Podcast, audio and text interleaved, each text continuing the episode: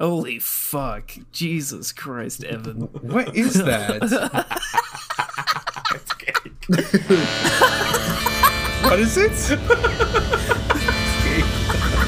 hey, that's that's filthy, Joe.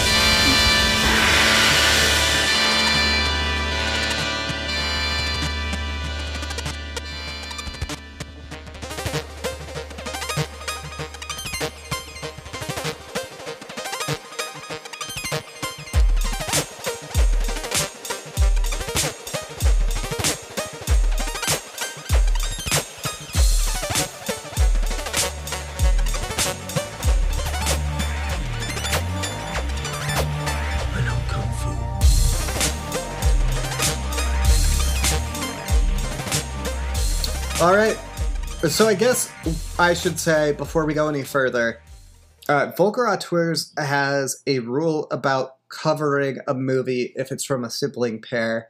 If the movie is significantly part of that pair's output, uh, in this case, if it's a sequel to something they've already done, or if it's a movie of interesting cultural value. Uh, so, for example, if we were to do Zucker, Abrams, Zucker, we would probably not do the scary movies because I don't think those have the cultural impact that Airplane does. So, yes, this is not a Wachowski sisters film, but we think it's an important part of their oeuvre. So, we're talking about it. What Yeah, do you guys I- think? I I agree. But uh, yeah. Anyway, I, I have a lot of thoughts about this movie. I think start with one. yeah, right. I I think that it is uh Good. doing something kind of uh interesting Awesome. and m- maybe profound. Pretty rad. But I think ultimately, uh, as we have kind of discussed off mic, it is it, it fails in the execution. Who said that? I I did, but I also think I'm wrong. Because here's the thing: Dang. this movie. You're, you're playing devil's advocate with yourself, Paco.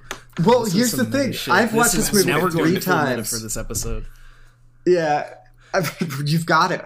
We've got to. This episode should have like a vulgar auteurs uh, meeting about what we're going to talk about for this episode uh, and what's important to cover. Because I feel like that's the only way to like truly capture the vibe of the movie.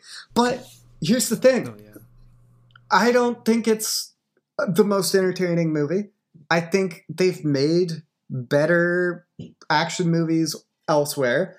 I think some of the philosophy is kind of iffy, but I also think this movie is the most interesting statement about franchise filmmaking and about Hollywood and IP that's been made in a long time. I mean, not that they make a lot of movies about that, but it's utilizing these weapons that are destroying Hollywood to make a point about cinema culture. It fucking it's kind of boring, but I can't help but respect it. It's like watching an Ozu movie. That's I'm gonna that's- again pretend you didn't say shit. that as fighting That words, is but shit. I've promised so- peace for Wait, what do this you say? That. Paco, can you repeat You are that? pushing it. Yeah, right, right. I know. I I think I think a similar thing, but I think that instead of well, I think it's I think it's that. I think this movie's a lot of things, and I think that trying to pin it down into a single thing, as the movie rightly points out, isn't really what you should be doing. Um, but I think that uh, it is taking aim at like fandom and the uh, sort of rabid kind of need to like uh, analyze everything and and uh, I, I think in a way Lana Wachowski is saying, or at least implying that like people are putting words in her mouth or trying to make things of a very personal story. Well, I think that's very clearly the case, and one of the things she's had a lot of frustration with because, uh, most particularly, the alt right has taken red pill uh, and turned it into something that's But- the exact opposite of what she I don't wanted. think it's just that though. I oh think no, it's not. gripe. But I, I think that's like the most clear cut example of no, someone. well, there, but there are whole sections of the film devoted to discussing that particular point. Mhm. I guess what I'm saying is that like this whole movie is Lana Wachowski just like teeing up a lot of stuff and going off on it. And again, there's this like very kind of personal statement here uh where it like Warner Brothers and this is where the sort of the corporate critique comes in, the cinema culture. Warner Brothers is going to make this movie with or without Mhm. whoever wants to be in it. You know what I mean? It's happening. But there are a number of moments where I, I think there's even a time where, where it's Neo talking to Bugs and and he says something to the effect like, I'm right back where I started. Like it feels like everything I did didn't mean anything. Mhm. And so it's like in in a way, like forcing Lana into this position to make this film is like denying like aspects of her personality that were like explored in the making of the film kind of in a way like the matrix like trans metaphor and stuff like i think there's a very very kind of visceral reaction and this is an artist like pushing back against that like disgusting culture that that like would force someone into that position you know what i mean I think that's definitely a part of it. And I think it's interesting because, much like Neo, Lana was told the Matrix is happening with or without you. Would you like to be involved? So it's not Right. quite Neo's situation. Uh, she had well the but, but option. i mean but, well But- but, there, there was another there's another point where where neo says like i'm basically a self-insert in the game like i think there's an implication that like lana is basically coming out and saying like yes like neo stands in for a lot of us Yeah, and so Lana I, I think there are put those put the word like I feel like Lana puts her words into the character of Neo's mouth when he's having the conversation with Trinity about like her asking like do you feel like there's a lot of elements of yourself in the video game quote unquote the matrix the past Mhm. movies Uh-huh. and he's like yes there is a lot of me in there and i feel I- like that I was don't think it's just absolutely Neo them just either, being like though. yeah that's that's uh I, I think that's all also of the, all of the characters and their reactions are like aspects of like different things that are like being explored. Like Lana has her gripe with like Neo particularly like to use him, but there are a lot of other things. The characters like there's so much meta context in this that that if you weren't kind of like in the time period right now, it would make it's gonna be difficult to analyze this like outside of like now. Yeah, I think it's such an interesting statement on contemporary Hollywood that I I Right. do wonder how it will age. Uh, I mean, some of the things I don't think are going to change. Like, it's not really a focus group, but like the boardroom brainstorming, where all these fucking guys who don't know what they're talking about are saying what the Matrix is about, uh, is something that feels so of this moment in time, but also feels kind of timeless with Hollywood. Like it's always been run by vapid suits who don't know shit about movies. Well, Well, except they- in this one, it's it's guys with like uh, statement necklaces drinking lattes like in tiny cups, but it's the same thing. Yeah. Yeah, and Yeah. It's and you know it's whatever they perceive to work for focus groups and shit like that. Doesn't matter about the story; And- is what really would work. I And it's that's interesting Kind of her point. that Jason Kilar, who knows nothing about the film industry, made the decision to put Lana's movie on HBO Max the same day as in theaters without consulting her, like he did with Oh, really? other filmmakers. Yeah, the, all of those day and date things, filmmakers were not made aware of ahead of time. HBO announced it and then That's- had to go clean it up. Uh, wow. but obviously this movie was more or less done by that point uh, but you know the idea that tech bros are part of the culture and just not making it better is not in any way groundbreaking but i think it's just interesting to see a creator reckon with how people have interpreted their work over the past like 20 years and how Yeah, uh, confused and frustrating it must be. Like Neo's reaction in that scene is one of the most interesting parts of this movie to me, where he just Keanu can be blank while like having like Yeah. very deep uh internal monologue. So even though he doesn't say anything, just from Keanu's kind of like attempting to keep a blank face, you clearly get how he feels about it and yeah. through I think he does a good job of that in this movie. how Yeah. I think the cast all does pretty good jobs with what is honestly kind of a tricky uh, Yeah. role. Uh, like Well, again, nobody like, has I- an I think easy this- one. Well, it's like the the subtext in this movie is made main text. Like this is a movie where all the themes, like everything that, that they said the Matrix was in that like pitch meeting, is like then put into the movie. This is like like hey, you asked me for a Matrix movie, I gave you one. Like it's it's kind of slop, but it's still done with that Wachowski flair. So like it's entertaining, but like it's it's a really kind of empty. Like there's like this you know, I'm back at the beginning. Like it's it's the uh it's the same story but it's different faces like there's this really cynical kind of uh Mhm. understanding that like Well, it's this is not a movie that really needed to be made sorry jay go ahead Yeah.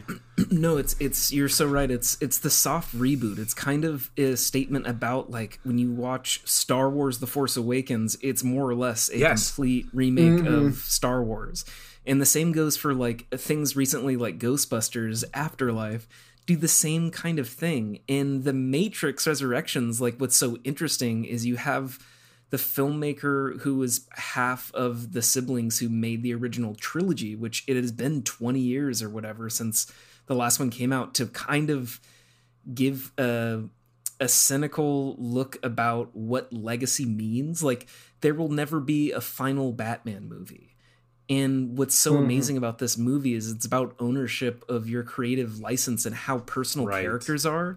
And so, even though this movie doesn't really stand by itself in terms of a good story, and if this was your first Matrix movie, you wouldn't have enjoyed it. That's what's kind of special about it is it's so Lana's and it's so personal that like when you do see those like it's such a mind fuck because when you see those moments like where they're actually projecting the the original Matrix movie and then they do these flashback quick cuts like I Mhm. was so sucker punched by the last one with Trinity and Neo because you know you watch those movies and we have recently leading up to this and it's it's really beautiful but I found myself struck more because of the time because of the length of time it had been since I'd been with those characters. It's a huge statement on like when is when is someone's happy ending or when is the completion of something? Like what, what i loved so much about nolan's batman movie like the last the dark knight rises was the fact that like bruce wayne had a happy ending where this this kid wasn't heartbroken anymore and and went on and that kind of was like perfect that's the Mhm. like Yeah. i don't need to see another Right batman movie for 10 years Yeah. but it's like that's kind of what's so beautiful about this movie is they more or less recreate the original but also make a statement that's kind of like let's hammer this shut and really there will probably be more matrix movies down the line regardless of the wachowskis yeah, input totally. But this is That- the final statement of like okay Yeah. uh, uh, What- like that's genius it's just kind That- of that- Speaking that's, of- that's exactly how i saw it too i totally agree Speaking of returning to it, uh, what did you guys think of the opening scene of the movie being both kind of a remake and a re-examination of the opening scene of the original Matrix? I kind of like that. it. It's yeah, it's like an odd. It's I, I think it was a smart choice for a movie that is ostensibly a remake of the first, but a revisit or like a revisitation of the first movie. I think it was kind of smart of them to be like, "Hey, by the way, we know what we're doing, and you know what we're doing, and here's kind of like where it's going to be somewhat different because this the the scene it's not like bugs and Seek are watching the actual events that happen. They're watching Mhm. a new recreation of the events, and as an audience member, they're like, "This isn't what happens. That's not Trinity. that's What's what's great what's happening? is? Yeah, This is weird." And we have to like, this is a modal. This what's what's I going on? here? Who created this? And I love that. I love how we're experiencing that with them. Like when Trinity gets like Yeah. tackled, uh, Bugs is like, "This isn't what happened." Just Yeah, as it's like positive- the audience would be thinking that.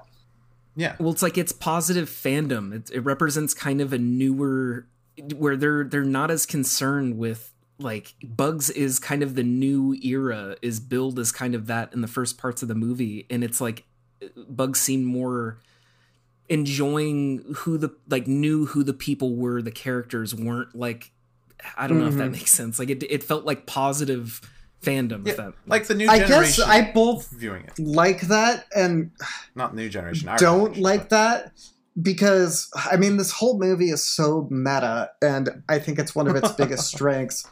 But uh, there's something about it that uh, also kind of frustrates me. Like I love how it tells you more or less the kind of movie you're going to get, but I feel Yeah. like it's also like uh, oh, you fans are along for the ride now. Like you're part of it uh, I- with like Bugs and Seek.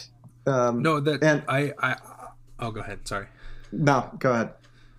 I I have a very similar reading. Like I I think that the recreation is one of the like the more cynical aspects of this film where again there is a sort of like there's there's an understanding that uh fandom is kind of rabid and that like nothing that you do will like satisfy them. I mean there's even a point later where the analyst says uh uh like the more we manipulate and abuse you like the like more excited you get Yeah, the more output And you s- give, Mm-hmm. yeah, exactly. we so give like you nightmares the, for that reason.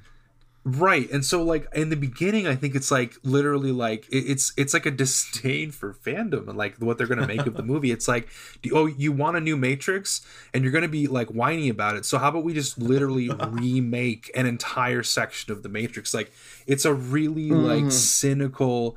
Uh, You're right, Paco. The fans are along for the ride, but it's like it's a fuck you. I think to the fans. well, it's, it's That's a great point. And I Well, I think mean, with so- that, making uh, Morpheus an agent is kind of that same thing where it's like, yeah, I think it's just kind of like, oh, you know, like, uh, it's it's dealing with how good things can get turned bad or at least turned questionable by this reception with fandom. Right. Uh, well, I, I, I guess I like- could kind of see that. What are you gonna say, Jay?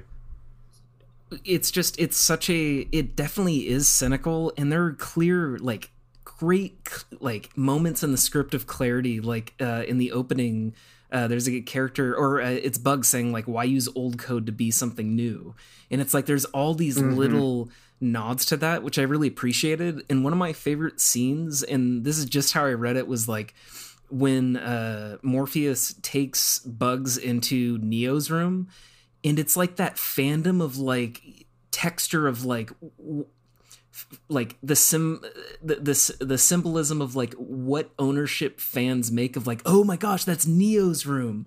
You know sim like yeah. similarly with ghostbusters there's a moment where like they are going through like one of the ghostbuster the new one. They're going through like an old uniform or whatever and they pull out a crunch bar wrapper.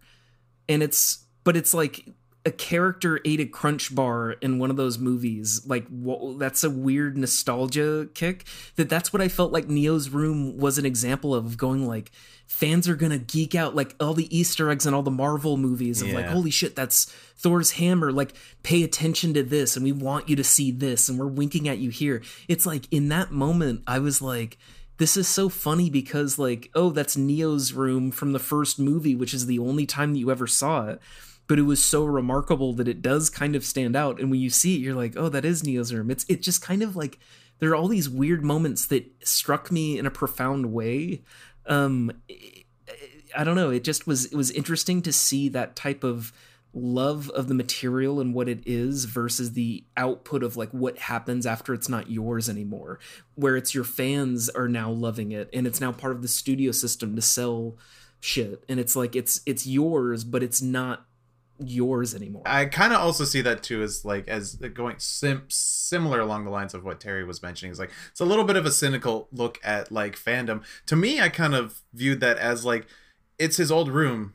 Like who gives a shit? He spent like two Yeah. minutes of the first movie in it. Why? Exactly. Why do we care how important that room is? Like oh my god, it's, It's- Neo's it- room. exactly. But It's- but it's to been Bugs' character, yeah. to them as the revolutionaries it's his that's where everything started to them it's not just a like oh my god it's neo's things they're more like holy shit this is where everything started was literally the first movie starts in his room him waking up or at his computer like that's it's a bigger deal, but I still kind of saw that as like, who gives a fuck? It's his room.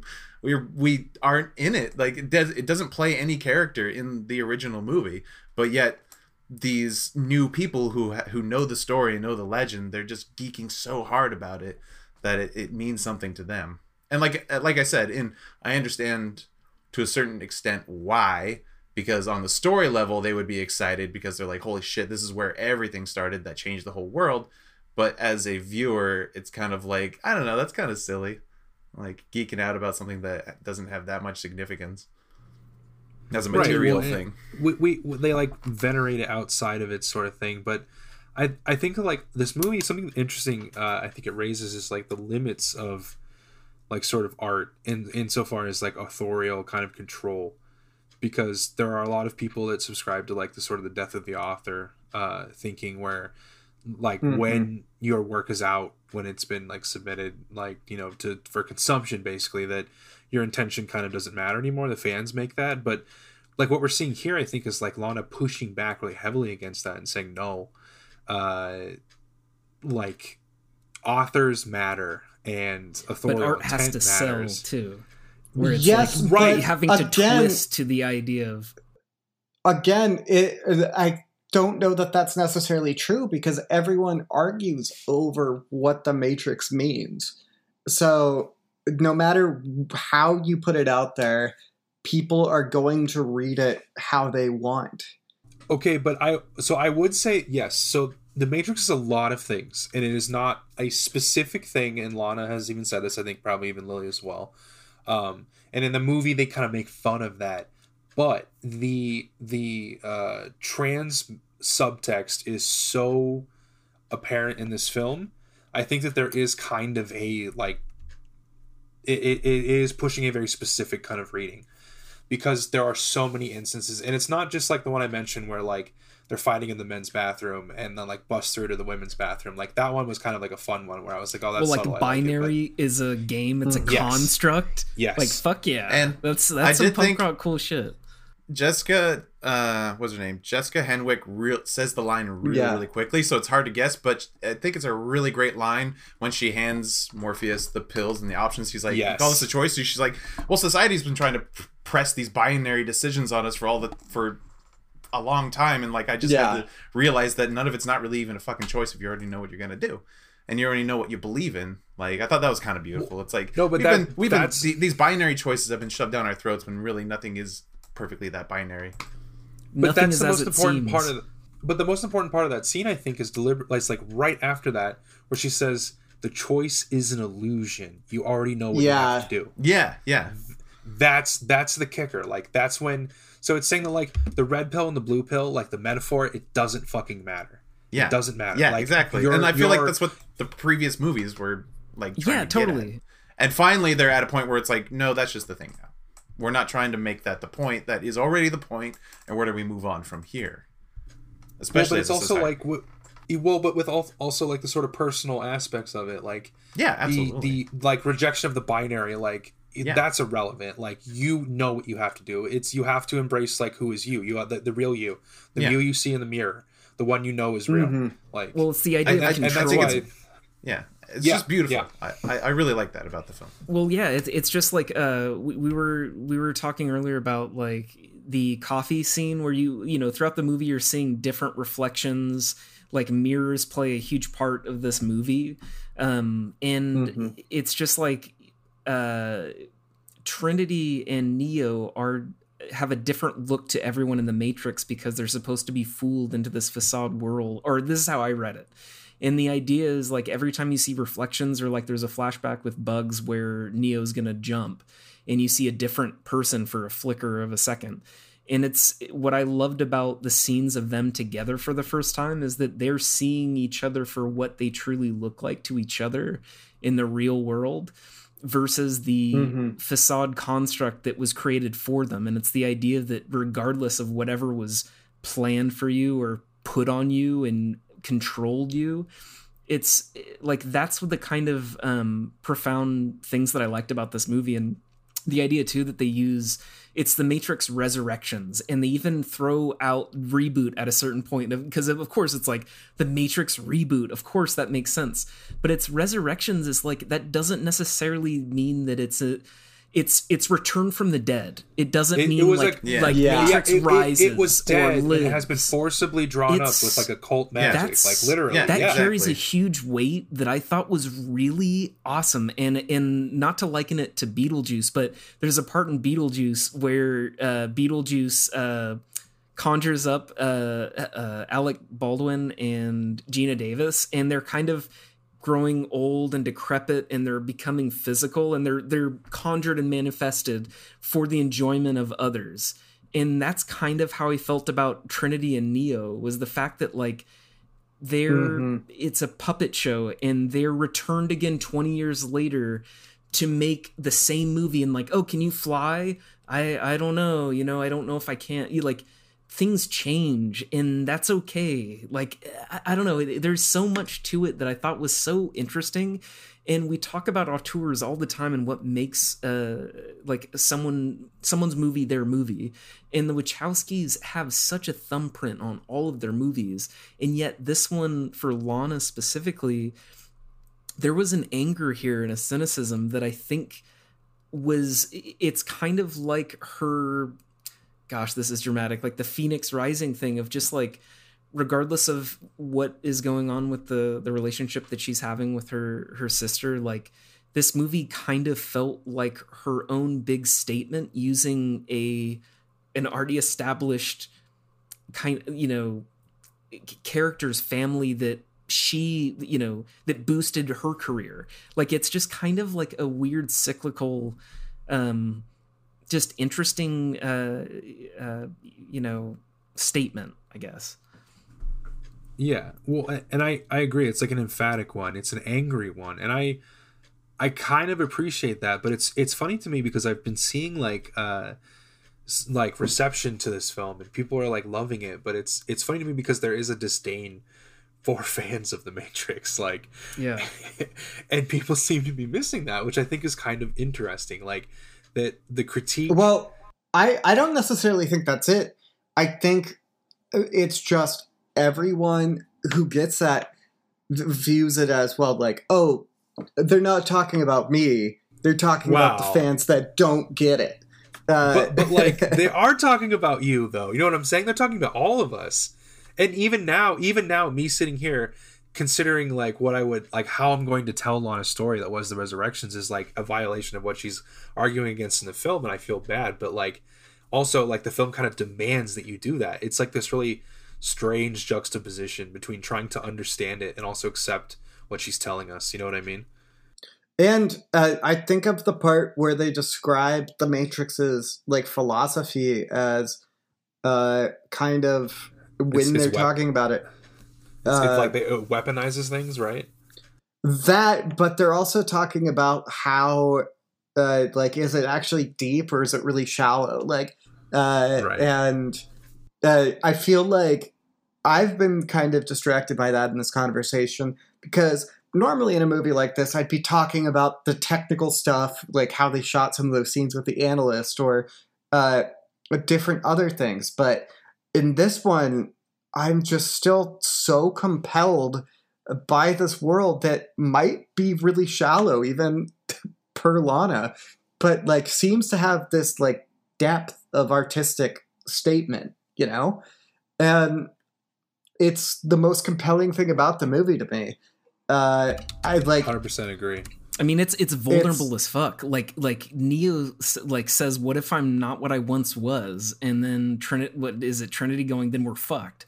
Like I, I that's no. such a huge. Seek. uh well, oh, there, seeds. there's a bunch of things like that but there's even like again there's other ones too where uh the city of io like io there is a myth where io uh, the goddess also referred to as isis in the myth uh changes the sex of a baby uh like for whatever reason it's part of the myth so they like when should they have go named it ISIS. well sure but they they go into the city of io and they see uh the like biosky or whatever like which it like oh this looks real like this the like io itself passes as a, like something else like io as a city as a representation. Like so many things in this movie are a representation of like these themes. And it's well, just like the love, the love story is kind of like Homer's. I think I, I mentioned the Odyssey every episode, but it's like Odysseus's journey to find Penelope. You Dude, know, like it's, I, like that's what I God. felt was kind of compelling. no, it there is there's so much mythology crap. That's the thing. Like there's a lot of it. Yeah. Like there's the There's thing like an with Io. Orfeo and Eurydice like element Yeah. to it as well. Well, Well, it's, it's the- also the, the ship is named There's also- as well. Yeah, uh, like a uh, what's it called? Fuck. Sorry, I fucked up the joke. I was gonna say it's also like, and then like name a teen romance, but I don't know any teen romances. Um, humble brag. she, he's all that. Kate and Leopold. It's so. It's also like he's all that. Uh, no, he's all that with uh, that TikTok star and some other random guy. Like you know, because it's about how Yeah, love ones. triumphs over adversity. Uh, all right, Well, and I drove That's that into the ground.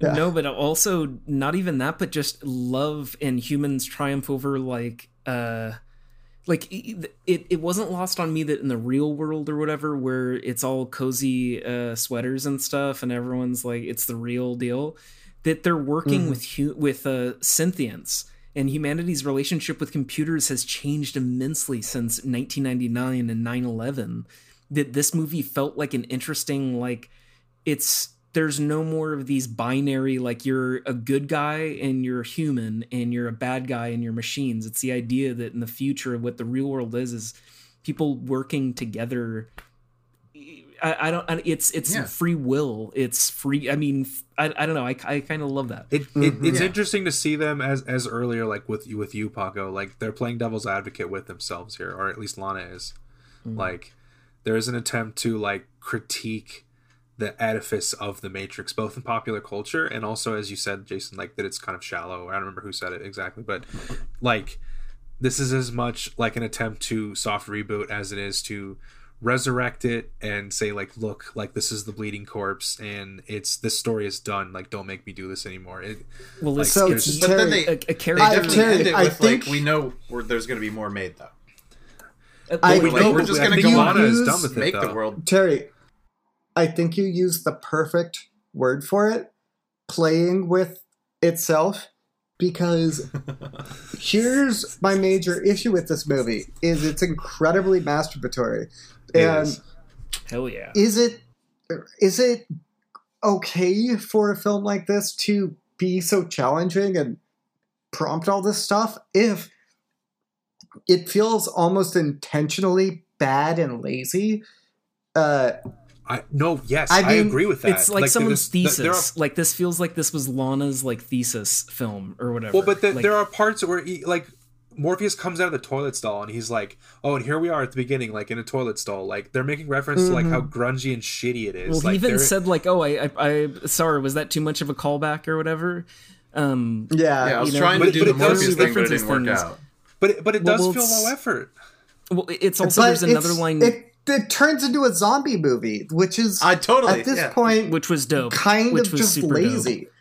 Well, Uh, like I feel like the that's find just part of the zeitgeist, though. Like people are so into zombies and like mindless drone sorts of things, and I just feel like they added that in as like, ah, I feel like the most most people, most moviegoers are gonna enjoy that aspect because every fucking every sort of like product I feel like or entertainment these days has to have some sort of element of zombies in it. exactly, and it feels like both a It's commentary it. on that and how lazy But I felt is. as the commentary. And- yeah, yeah. even the action feels lazy. It doesn't feel anywhere near the standards of the original trilogy. Nor the Uh, scope.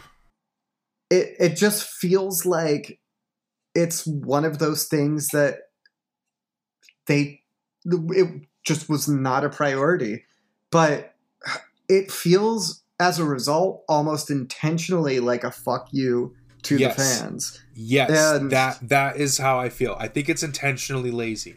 What did you guys think I of don't the?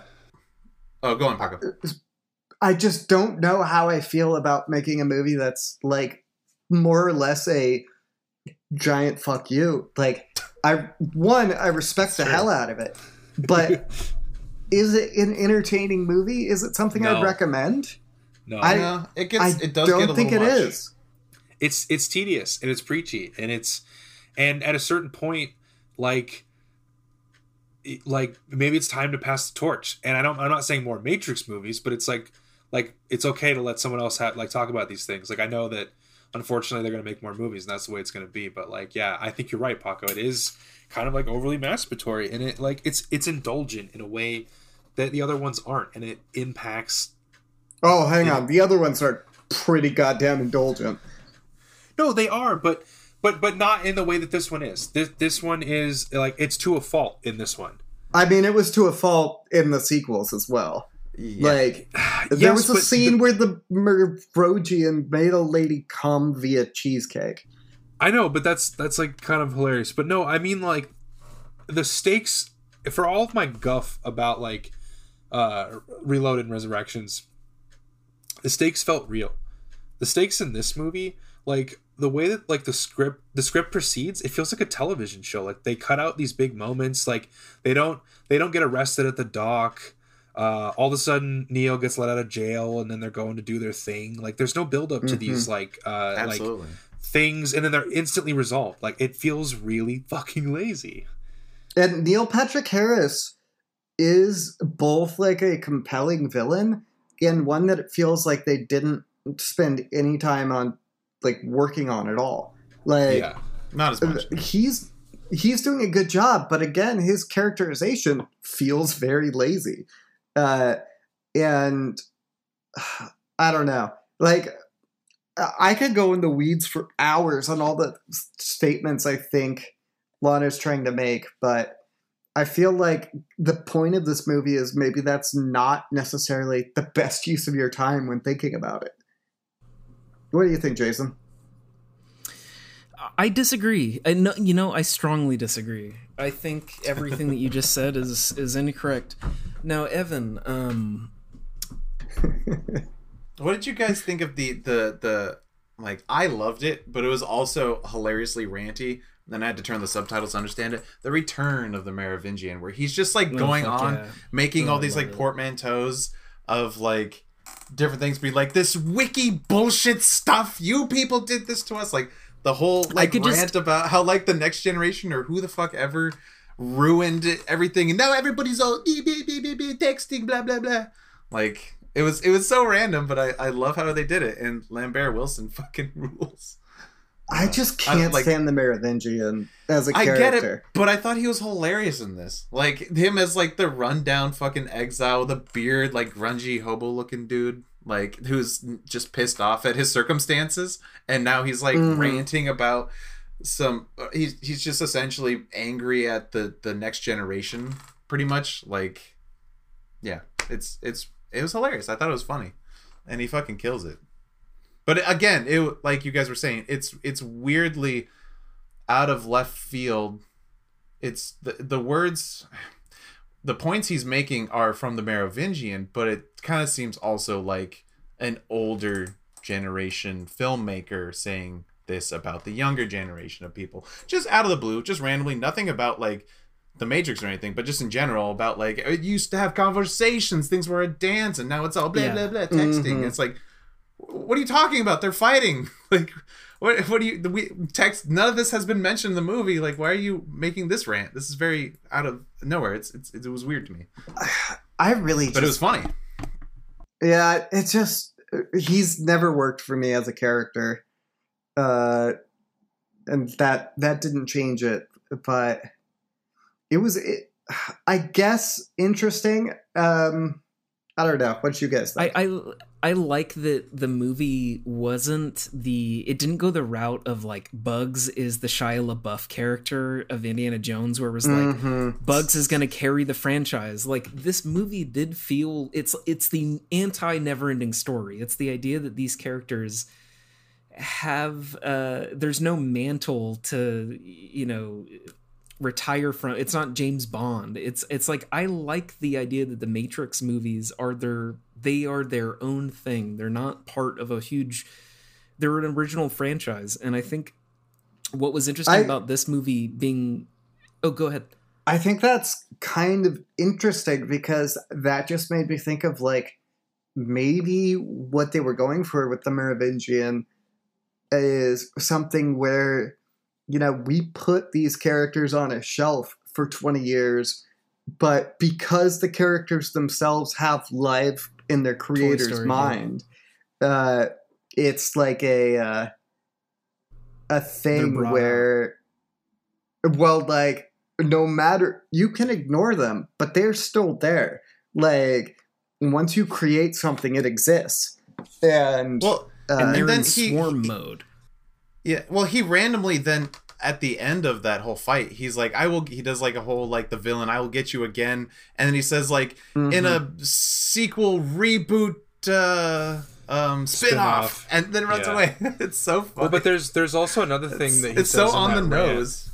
He he says Mhm. originality used to matter, which Mm-hmm. like again is another kind of searing indictment. Like In the this, Matrix. this So interesting. film isn't really like that. original, and Yeah. The Merovingian is like himself a relic, and he's pointing this out to the like hungry audience who is just lapping this up like. This movie's masturbatory, but we, we all want to eat it up. Like that's the point So, of the movie. It's masturbatory, it's but it's, very anti what the self-aware of its audience masturbatoryness wants. and not afraid. But it revels in it at the same time, though. It like because, revels in it, yeah. But but it's would like you I- could have uh, had Neo fly and do a bunch of other shit, but it's so not interested in that. So it's like it's not interested Mm-hmm. in whatever people are expecting. And I kind of liked that there a lot of them are like soft punches, like the idea that Neo doesn't attack anyone directly. Neo's a lot Neo's of his not the same person posturing anymore. is defensive. Yeah, he doesn't exactly. fight It's like anymore. these He- characters. he doesn't these ever age shoot a and gun. Change. Yeah but but what I what I I think is an interesting statement and, and how I read it the the second time uh, was a lot is put into Neo and Trinity as two individuals that are the strongest they will ever be when they're together, and it's the power that like we need a second mind, and that's kind of what was the the poignant sad thing about this was that it did start with Lily um and Mhm. Lana that that was kind of almost like I felt unless I'm just too sensitive but I read that as kind of like two minds are better than one and like I, I don't know it just it, it was more so- about love and what you could do yeah go, so much of their work is about the power of love and Yeah. uh, this truly is about that uh, in a way but because uh, the eventual story is about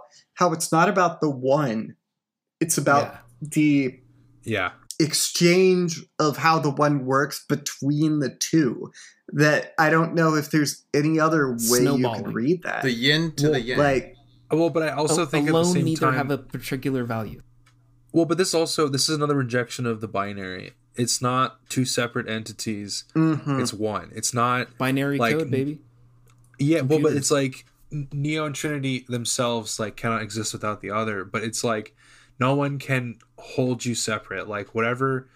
Uh, like if if Neo is actually not Neo, he's like Trinity or vi- like you because you know Neo has some kind of like what would be coded as like more feminine kind of traits, and Trinity like works on motorcycles. You know what I mean? Like there's this Yeah. implication that like no one can force them to be apart because it's not meant to But- be that way. well, it's like, fate I or guess idealized. I too. guess what I'm saying though fate- is like I think it's an intentional creative statement or love letter that the one has less power than Trinity uh, Mm. because it's like a statement of I think you could interpret it as a statement about how working together, say with Lily, uh, is more powerful than working on your own, which I think is what Jason was saying.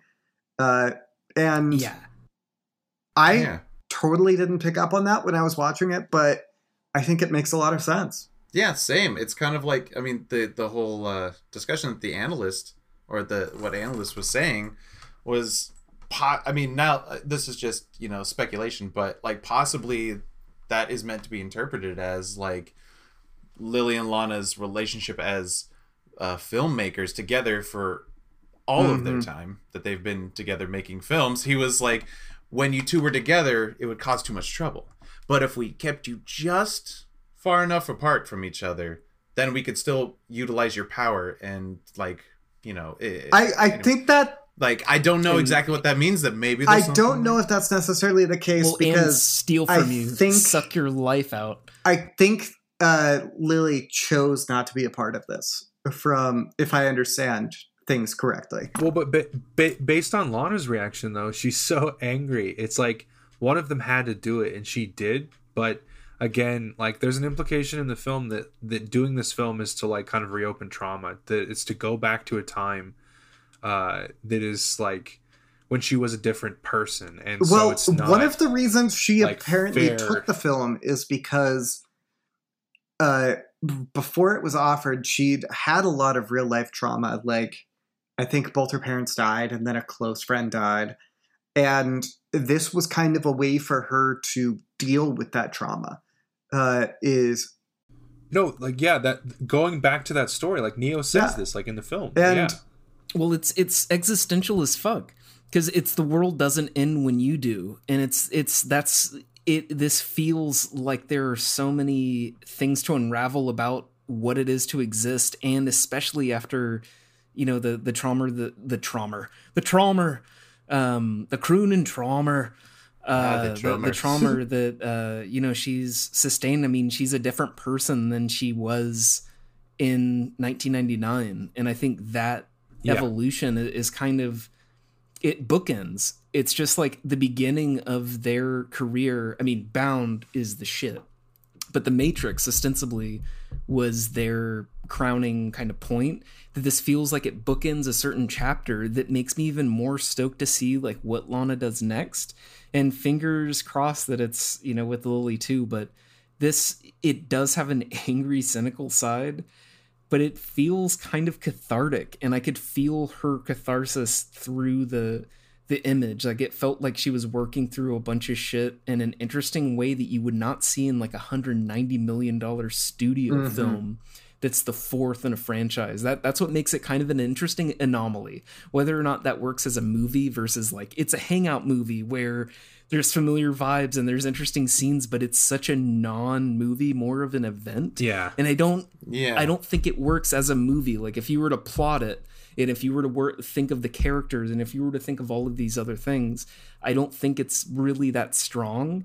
And yet, of a bunch of the movies that I've seen in 2021, it stands out because it's so remarkably different with something so familiar. It's just, it's it's just interesting. You you like I would be super down if George Lucas came back to make a Star Wars movie that was this cynical, where it was like, you know, fuck Mhm. you.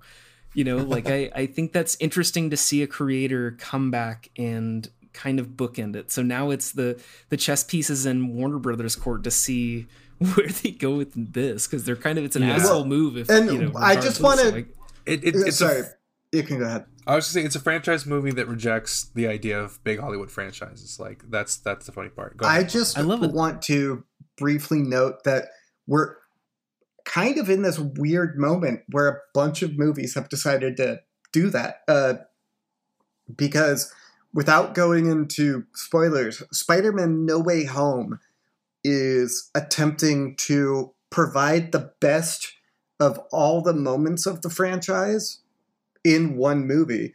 And it's kind of the opposite of this. And it's all about Totally. trying to please the fans and provide the most hmm. satisfying like popcorn experience and i don't think it really which I dug. Don't get me. i it was fine speaking for me, not vulgar Yeah. tours. Speaking for but me. I, I think it's interesting uh, and we're recording this the day before scream 5 comes out which is apparently from reviews. Also all about the legacy of franchises. And one of the things i thought was interesting is it coins a term that i think is useful here uh, requel where it's not a remake and or it's like kind of both a re- remake and a sequel at the same time.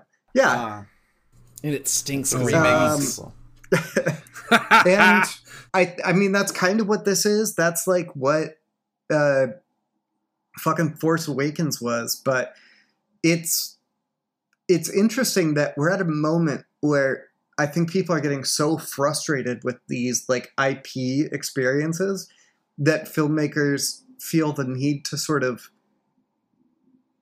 provide like a commentary on an entire franchise.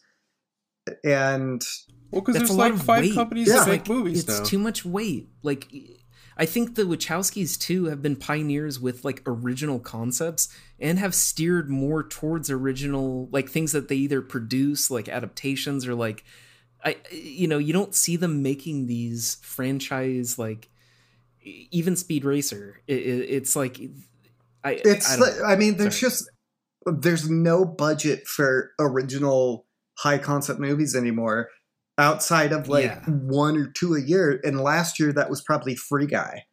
Like um oh god damn it dude. That just when you told me that that movie was successful and it, it just like it destroyed me inside. Like i just yeah. I'm just I'm I'm stoked that this got made because in a perfect I mean in a non perfect in an imperfect world it would have been the like I think you had said Cal Penn wrote a script or something Paco for like a fourth Matrix before this one was greenlit. that sounds Um, right and uh i just like i like that this exists like i'm i feel safer that this is out there and it's it really is kind of you know speaking of like the zuckers it's a low key kind of parody of everything that we've seen in pop culture in the last since the original matrix came out where you did see even since the matrix revolutions came out that was pre mcu pre all this bullshit Mhm. that it's it's super fascinating. Like i i kind of um it comforts me that this movie is out there. Um it just it's it doesn't work as a movie because you need some investment to get what who these characters are. And that's a Well, lot of investment um that fresh fans aren't going to come into this with but well and it's also like hyper topical like we discussed like if you didn't live now understanding this context would be a little yeah more i'm difficult. gonna be very curious to see how i feel about this movie in like five years because it's so Right. referential to the moment but again i don't know how so Timothée Chardonnay and Matrix 5 was great Ma- yeah matrix 7 was my but favorite uh, though, man. Like know. they wrote this movie years ahead. ago they shot it almost all before the pandemic so uh, clearly some of this is not if not timeless like it, there are more ongoing issues and so i think it'll Sure. stay fairly relevant for some time i mean i'm yeah For some time, I don't feel like oh it's yeah as much no no fucking Yes. question oh yeah oh, even though that is for real. set that is like This is a that is companion- a 90s time capsule but this is like i feel like this is one of those that is because it's so meta and about a particular well it's a companion hollywood issue which has always been an ongoing issue but it's like it's a yeah it's a good companion piece but i still feel like it is not absolutely going to be as timeless like or as relevant as the first matrix was 20 years Mhm. Oh, after yeah. you know? right 100% It, it's In 20 apocryphal. years, it's this like the Animatrix. I don't know if- you know. It's it's know, like a I- I- companion that you'd put on the Blu-ray in a good way. Well, but I, I think Yeah. apocryphal is like interesting though because apocryphal is like something that's been like left out. You know, that that like what's left out was consultation with the author about how Mhm. to interpret her text. Like there's a again, I, I just I, I this radiates cynicism. Well, I mean, that's the interesting thing too. Is like L- Lily's the fact that Lily wasn't involved in this. I, I kept trying to parse out like what what did Lily bring to Lana's style? Like what made them both so symbiotic together? And I was having a hard time trying to kind of decipher. Other than like Lana does seem like she has more edge. I've never thought the word edge or said it, but like she has a No, certain like- cutting like nature to her dialogue and to like the way she shoots. It's more like not pulpy, but I- I don't know. Like you know, when the trailer was first uh, revealed a couple years ago or whatever, like a lot of people had referenced how like beautiful the movie looked, and I do think that the movie's colorful. Like they're clearly like, hey, let's wet this sidewalk before we shoot this neon Yeah. sign with you know Keanu, like uh, classic, True. classic. But like I, I kind of like how interesting it looked. Like some of the CGI looked horrendous. Um, but I also loved, uh, you know, I, I don't know, it it uh it wasn't as exhaustive as it as it could have been had a, as it could have been. Have it could have been. Um, I will say that the the church scene with the fight and stuff, like for how amazing the first movie was with that helicopter shit, and like people were really dangling from a helicopter, and like amazing cutting edge CGI. That like a lot of the stunt work and the special effects weren't as like amazing i don't know maybe that was just me it just wasn't as like cool as like the highway scene from reloaded or the mech scene from revolutions definitely not. like really the standout it seemed a part little too was close quarters. it, it's the motorcycle uh, chase when everyone, all the swarm, is throwing themselves from buildings. Was like, oh hell yeah! Like that. There were little pieces like that that I was so on board for. I don't know. I wasn't a huge fan of that. I thought that was a little excessive. I was like, okay, like I get that the concept was interesting, but I thought it was I don't know. There's something about it that I was just like, kind of giggling to myself. Well, is But- is there a, a, a f- Using people as human bombs is it's fucking It's kind of hilarious. Calm like a bomb, awful dog. thing. Well, but again, there's this implication, like you know, the analyst says it, like we treat you worse, we manipulate you, and it generates more energy. Like there's like there's so And much I- disdain. there's there's Yeah, the- also like a, a really like I, I I think you can read that as like either the author, but you can also read it as like corporations in the Well, studio and I think like you know, even war has changed in the past 20 years, and so much of it is drone warfare and impersonal. Uh, so, like, Sure. that's kind of what I something I read into it, but maybe that's too much. I will say, No, I, I I think you're on the right track though because like they don't hate anyone. There's no hate anymore. It's not like Smith hates Neo because he hates humans. Like no, these are just bombs. They're just Yeah. dropped in personally. it's it's like nobody even gives a fuck about that anymore. Uh, I, but possibly my favorite interesting choice was uh, a cover song for the end credits. It's like Oh, uh, Oh yeah, you've been talking about this No, for but- weeks now. not oh, by not the brass because band that peed not on because someone? she peed on somebody, although that's funny. Uh, but that was all consensual Oh, adults it's and everything on stage. Marketing. And that's just fucking Oh fuck yeah! it's oh, it's just shit. Florida, you know. Um, but Yeah. uh, swamp. to me, the idea of instead of having like a rage song, finding a maybe Lana disagrees with me, but I find that band very uh, aggressively mediocre.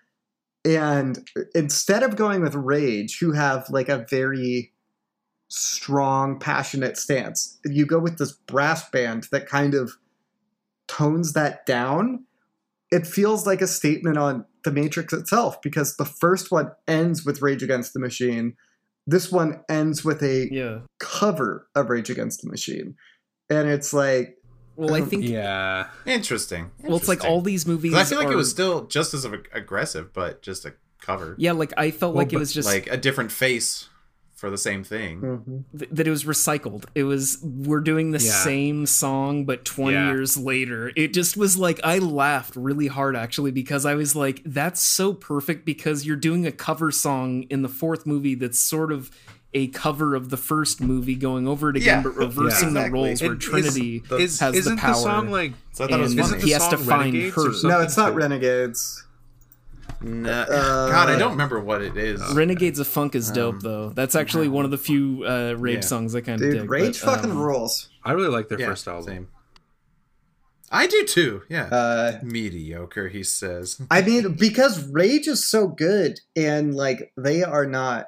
Uh, let's see. I'm looking up the thing now. Uh, The renegades of funk. Mighty Renegade. Okay, before we get to saving face, may I? I am curious what you guys thought of what they did to Agent Smith in this movie. Oh, dude. Okay, another 30 minutes. Let's talk about this. Yeah, I don't. I don't like what they did to Smith or what they did to Morpheus. They did them both dirty. I think that oh, was Oh, no, yeah, but they, I, did, that's, they definitely did Morpheus dirty. I think the Smith was okay. I, I, I did think Jonathan Groff was an interesting new take on it, and I'm glad he didn't try to do the whole like, like the other dude from Matrix Resurrections, like you know Agent Smith thing. He didn't try to play Hugo Weaving. He did his But own. no he- me jokes. He's Smith, and I- I also appreciated doing that. it. Yeah, I know No I me missed jokes. me jokes. No, no, but that was what was perfect about Abdul. It was uh, Wake Up, by the way. Yeah, Yatin. Oh, um, like I loved him as Morpheus because that's a huge statement in the idea that like we're gonna cast someone in this reboot that looks like the original person, but for a new generation who's younger and who's like sexy and like he's like I thought that was funny too. And, And, then he's funny. I He's like fun. I like that they the villain isn't um it's Agent Smith in name and in personality but not like outwardly it's the idea that it's these viruses these like anomalous programs are out to get you everywhere that it's it's it's the idea that it's a new villain with the same exact fucking intention. Well, It's but the he doesn't have the same like intention. everything is the same. He's not It's really the repeated. villain. no, yeah, he's a uh, little different in that. Yeah, I do like their t- their like even though it wasn't like it doesn't progress. I do like the tiny little team up they have at the end that kind of catches you off surprise because it's like ultimately Agent Smith at this point has no reason to uh, kill Neo, get rid of him, or Mhm. like anything like that. It's just more of like they can live live symbiotically, but the the, the way that I don't know the way that things have to go in the Matrix, it's just they're they're the yin and the yang of each other, and so they have to like live in this opposition in a certain way, or work together. And Agent Smith doesn't want to I work think- together. He's his own selfish little prick. Groff does a good job sort of establishing his own version of that. Uh, I will say, I think uh, Abdul Mateen is a very good actor who uh, last year Mm-hmm. made was unfortunately uh, put in two roles where he had to take over for legendary actors and legendary performances, and in neither case can he in mirrors. stack up. And that's not and and he it has to be in mirrors with Yeah. both of them. And- yeah, this this is a very thankless role in this and movie. it, I it agree. sucks because he's a great actor but in both this and candyman it's something that just doesn't give him the flexibility to do something new because he's stuck in this place where he has to be these previous actors like to a significant degree for fans. Yeah, but he also can't uh just emulate them because he has to find something new.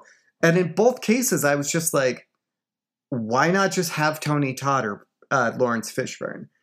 It's it's just right. Well, it's not on him Well, they, and- and their directorial it is a And well, Laurence Fishburne that said that they. i just don't think worked I, I think Laurence Fishburne said that they didn't ask him, and he he Yeah. was like a little miffed about it. Well, I think he Yeah. died in the video Yeah. game, like Morpheus the statue and stuff. With you know what I love about Jada Pinkett Smith shows up in this, and she's aged c- considerably, and she's like in disbelief, like there's no one, there's no Neo, and it's like, dude, this is Keanu right in front of your face. Like what?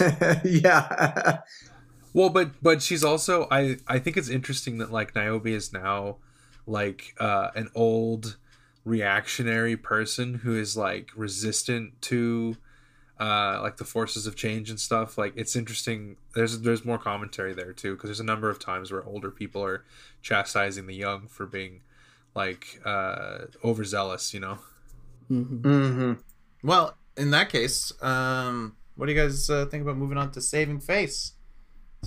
Yeah it's about that time Well, would- do you have any uh, other? N- Terry, you took down a bunch of notes. Is there anything you would like to address before? we go no on no we Saving hit a lot of Face? those points Speak now, think I- lest I- you be. yeah i think i'm good Ye shall be saved. all Um, right All right.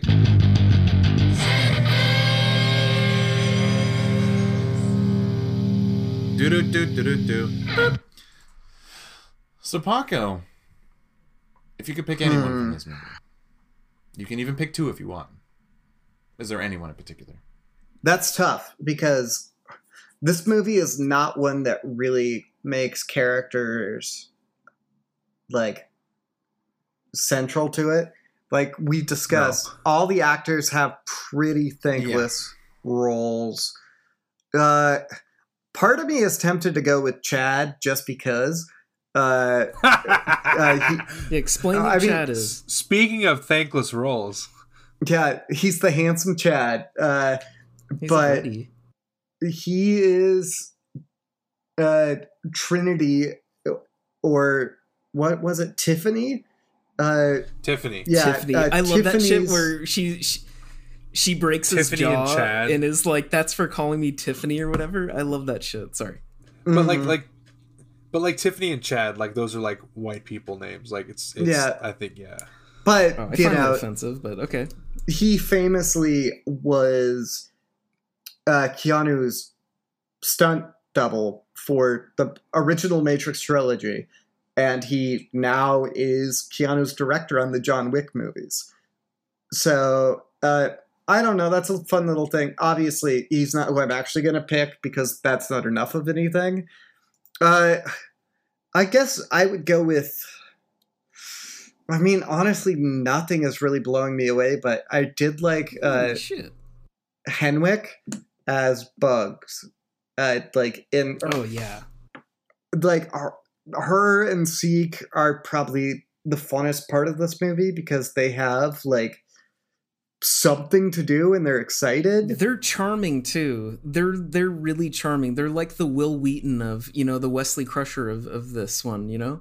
Um, Oh, don't do but, him dirty like Bugs that. Bunny, Warner Brothers. You know, it's it's uh it's good fun. I agree. I think Bugs was actually a lot of fun. Like I love the style of their wardrobe and their role as kind of Morpheus-y and stuff, and the fact that like Mhm. You're immersed in this world again with a fresh set of eyes through bugs and i kind of like that you don't get that with a lot of big franchise movies to actually re kind of kindle yourself with the territory with that kind of joy so fuck yeah She Mhm. well she has like blind faith too. She trusted the one. Well like well also alice in wonderland not to be a dick my my pick would also be for Jessica Henwick because I I- like I think as we've discussed like so many roles basically all of them are incredibly thankless in this movie. And uh as an original character she has like a huge burden to carry because we don't have the history with her that we do with everyone else. And and like Mhm. uh, one of you said a second ago like she just kind of like really gets into it and makes it fun. And i think she is enjoying this movie though didn't she turn down like a marvel movie to take this film like so she, she, kinda did. has to make She was That's going to be dope. That's shang-chi's sister. Uh, and- yeah so i mean like she she better make the most of it And like they- oh boy but it was one of those things where she was told she couldn't even audition for one or the other. So she didn't even Oh, know that's she would have the job.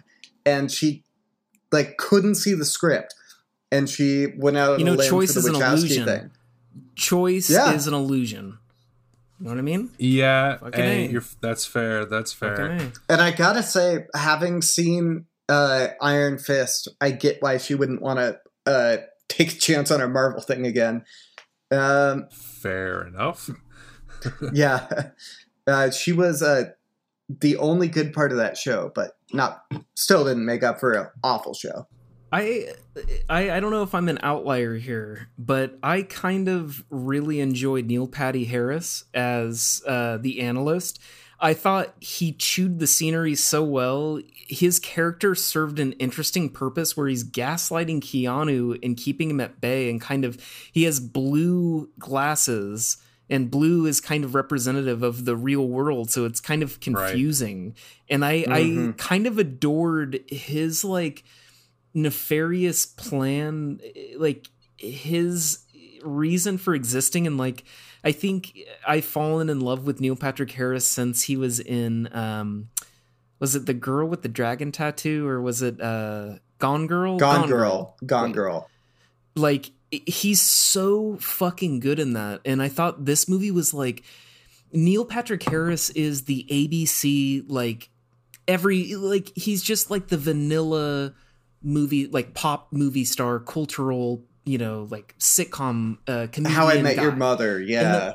he Yes. he's he's like the tom hanks of Which- television and like Doogie Howser. Like don't like Doogie Howser was like a big show when I was a kid, and like there's like a certain squeaky clean aspect to him that makes him so fun and interesting with how playful he can be that I felt like a lot of his dialogue could have been really bad, like worse in than it is, in the fact that it's like condescending and the fact that it's like talking to you directly, but he mm-hmm. does it in this way that his attitude and his like it's really where the fuck it attitude of the movie is punk rock to me and the more that the wachowski like the the lana charm is. And i felt like that synergy between lana's uh, writing and neil patrick harris's like delivery was super um like i relished the scenes that he was in and how he's so manipulative and it's just a he's an interesting character.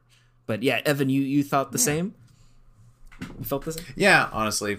Uh, to kind of go off of what Paco was saying, there's not much here to choose between characters and like there's not none of the characters are really fleshed out enough and there's the actors are just given a lot to like not given a lot to work with so they really have to try.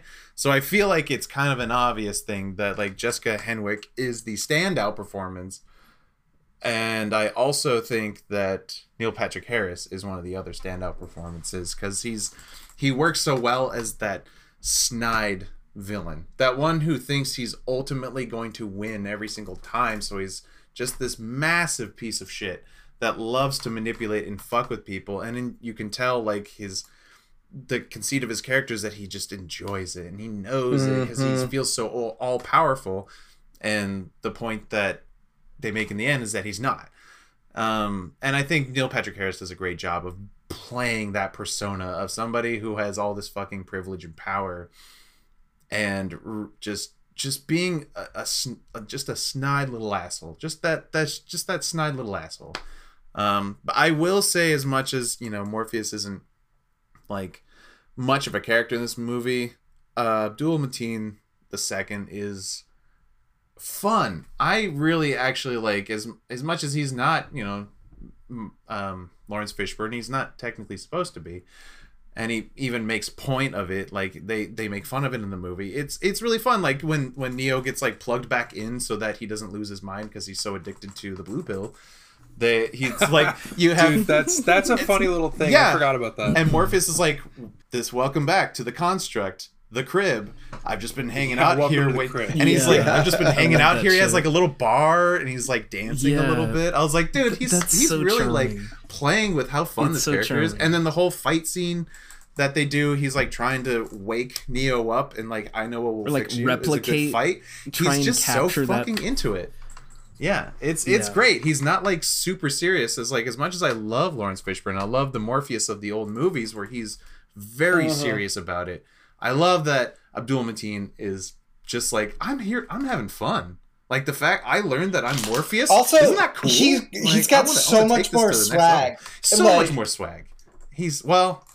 Like I don't know. Laurence I just fucking no, love it. He, has he a different kind different of kind swag. of swag. Exactly. Like he's he shows up out of huh. the fucking uh, toilet stall with like a fucking yeah the nice all yellow suit? crocodile suit yeah. or whatever the fuck that was. There's right. a lot of that's toilets. different. There's a lot of toilets. That's a different kind, different of kind of swag than like Morpheus's uh, leather Morpheus has the, the like dude. It's, it's more swag. I'm swag. sorry, and it's Abdul more. Mateen has like a just, like a. Uh, like a he's your best friend kind of swag. He's the one that in like encourages you to go out and have fun while the swag I feel like that Laurence Fishburne has as Morpheus. They're two different types of Morpheuses. Is like the well, the, the wise yeah. kind of swag where you're like, I respect binary, you, and baby. I'm going to listen to you because your swag is so fucking compelling. Fishburne is a older, wise man who has swag. Abdul Mateen is a young guy who's figuring shit out and has like that kind of wild swag that the goes with swag. that. It's not that one is yeah. better than the other. Yeah. It's just the different swag. Different swag, and I I dig the like old samurai master swag yeah. way more than like the look at my goofy outfit swag. I I like him. I, I gotta like him disagree. Equally. I'm just gonna say I like him equally, and that's why I liked Abdul Mateen in this role because he, the way it's written, to is, be clear, silly, I like Fishburne I like Fishburne more in the performance. I think he's better as Morpheus. I just like I don't know, Paco. You know, the swa- Morpheus's his drip. I- he's his- just got cooler his clothes. That was the point. really That was the point. I'm not sure I believe you. Swag quotient. There's a mathematical I, I theorem do for I do think that Joey Anyway, sorry. Like Joey Pants Dude. should have been in I know, somewhere. just- like he should have been the Agent Smith. Like that would have been the the best Easter right. egg. He's Like pop. cherry on top. Mm-hmm. Like if he had showed up as an like as something, I think that would have been rad. He's got a- like to a continuation of what happened. It like, should have been. know, I just I when when kinda- Neo was waking up and I he like has idea. the, the the hallucination that it's Trinity that he's seeing. It should have been Joey Pants being like, Mm. "He's gonna pop," Cypher dressed as Trinity. Yeah. and then, and then he fades out. They're like, "We gotta plug him back in." Yeah. Or or like Keanu had his facial hair in style of Joey Pants as the designer where he had like a backwards uh like golf ca- or like just- a if- beret or whatever the fuck. like if, if him as Kojima or no you know, the game designer. Mm-hmm. If if we're in the like Wachowski shared universe, I want I want Joey Pants from Bound just to show up randomly. Dude, Dude, that would be so In- good. I was gonna say Sans And we all- should- nothing but towel. We should Sans note that there there is a implication of at least a degree of Wachowski shared universe because the movie marquee at the beginning is a movie from Sense8. Yeah, and there's a number Oh. of actors. the you're there's a number of actors from something? Sense8 as well. I think I, there was at least three of them that I saw. Mhm. That's so interesting. Uh, yeah, like the the guy that's the super fan is the uh, cop from Sense8, right? Right. And There's then, yeah, uh, Max the, the German, Riemelt, the German guy. yeah, the the German guy, and uh, the other gal, uh, the one with the hair that's like, the one who kind of looks like don't know. Trinity but isn't. yeah, yeah, yeah. She's kind of like New Trinity. Colored hair is definitely a trademark of the Wachowskis. At least one character has to have some sort of uh, dread or uh, colored weave or Mhm. uh, colored hair. It's kind of interesting. But more about that in our next episode, which is sadly, I must admit, our conclusion to the Wachowskis filmography for the time being. Yeah, that is a good point. Uh, we will be doing our wrap up, our thoughts, and uh, ranking the films then. In the meantime, I hope you have a great rest of your week.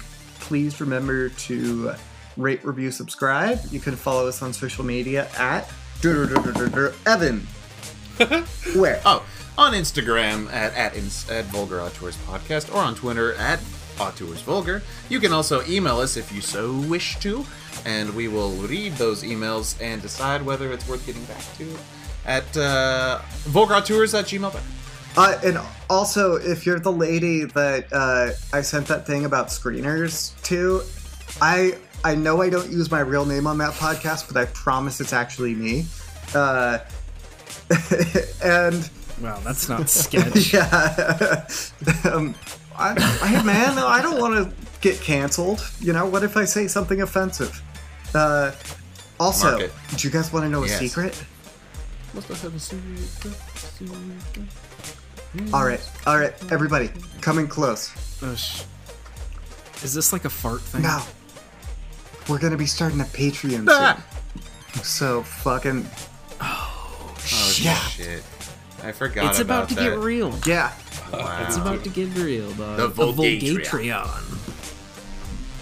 We've been working on it for like eight months now, and I think we've got some good shit Yeah, on we have at least, like, two things.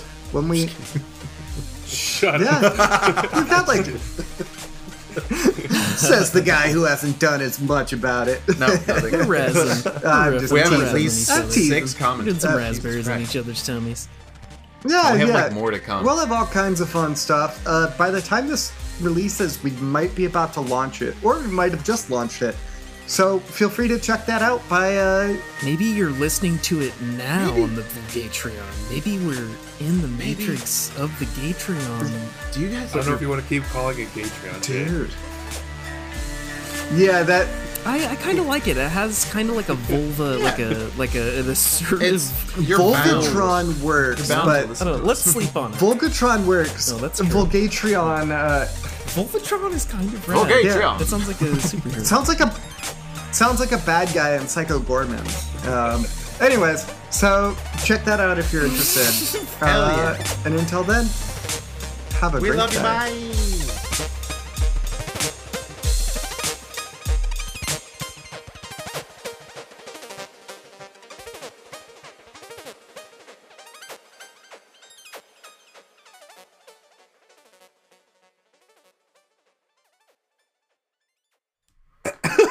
Looking up cake farts, and that was the first one that came up, and the only one that really on a nice chair. On a nice chair, no less.